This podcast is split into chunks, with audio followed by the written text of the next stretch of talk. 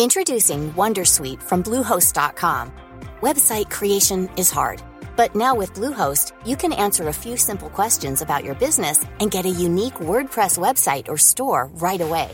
From there, you can customize your design, colors, and content.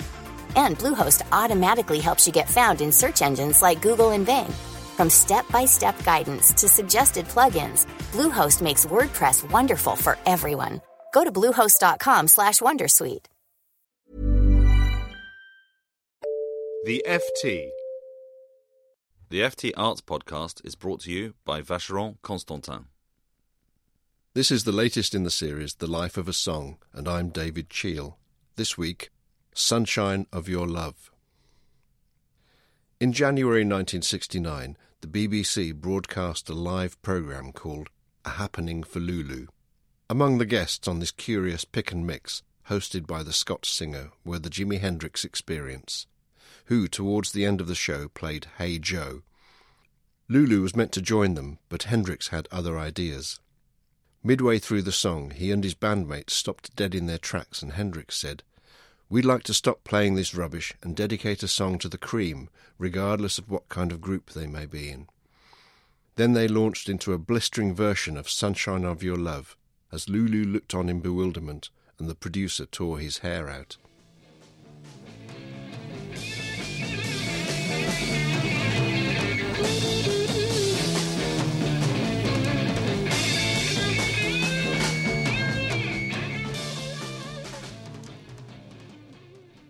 It was Hendrix's way of paying tribute from one great rock trio to another, to the British supergroup who had broken up a few months earlier, and in a sense he was returning a compliment. The song was born when Cream bassist Jack Bruce saw a Hendrix gig and came away so inspired that he wrote the riff to what was to become Sunshine of Your Love. Many of Cream's lyrics were written not by band members but by the poet Pete Brown. In this instance, the lyric took a while to emerge. Bruce and Brown were locked in an all-night writing session in 1967 as Bruce played the riff on his upright bass over and over. Finally, as the sky began to lighten, Brown came up with the opening line. "It's getting near dawn when lights close their tired eyes." It's getting near dawn. Lights close the tired eyes. I'll soon be with you, my love. Give you my daughter. Later, Cream guitarist Eric Clapton added the chorus. But the song was still not finished. They tried it out at live shows, but bootleg recordings reveal that the beat is way too fast. What happened next is a matter of dispute. When they came to record it in New York, someone, either studio engineer Tom Dowd or Cream's drummer Ginger Baker, suggested playing the song with the drummer stressing the first and third beats in the bar, played on tom-toms in the style of Native American drums. It worked brilliantly. Throughout the song, Baker barely touches his snare, giving the song a powerful tribal pulse. Sunshine of Your Love was a hit in the US and the UK and became a staple of Cream's live shows, with a notably visceral version at their Royal Albert Hall farewell show. The tune also became ubiquitous in guitar shops as countless would-be guitar heroes bashed out the riff. Incidentally, the first few notes of Clapton's guitar solo on the studio version echo, note for note, Blue Moon. Curiously, few rock bands, apart from Hendrix, have covered it.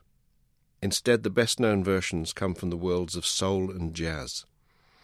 Soon after the song's release in 1968, an American soul singer by the name of Spanky Wilson released a blistering cover, the riff played by a super-tight horn section as Wilson's voice soars and hollers. Ella Fitzgerald began playing it live. Footage of Fitzgerald from the 1969 Montreux Jazz Festival shows the singer on terrific form, scatting and swooping as the piano picks out the riff. Come on, come on, come on, sunshine, I've been waiting so long to be where I'm going in the sunshine of your love. There's also a strange, noodly, instrumental funk metal version from 1992 by George Clinton. Jack Bruce died from liver disease in 2014. Last November, a tribute concert was held at London's Roundhouse, featuring a host of guests including Phil Manzanera and Ian Anderson, and culminating in an all-star Sunshine of Your Love. Footage of the show suggests that there were around 15 musicians on stage, and it's a testament to Bruce, Clapton and Baker that this vast tribute ensemble, teeming with talent, was unable to summon even a fraction of the primal, spine-tingling brilliance of Cream in their prime, playing that unforgettable riff.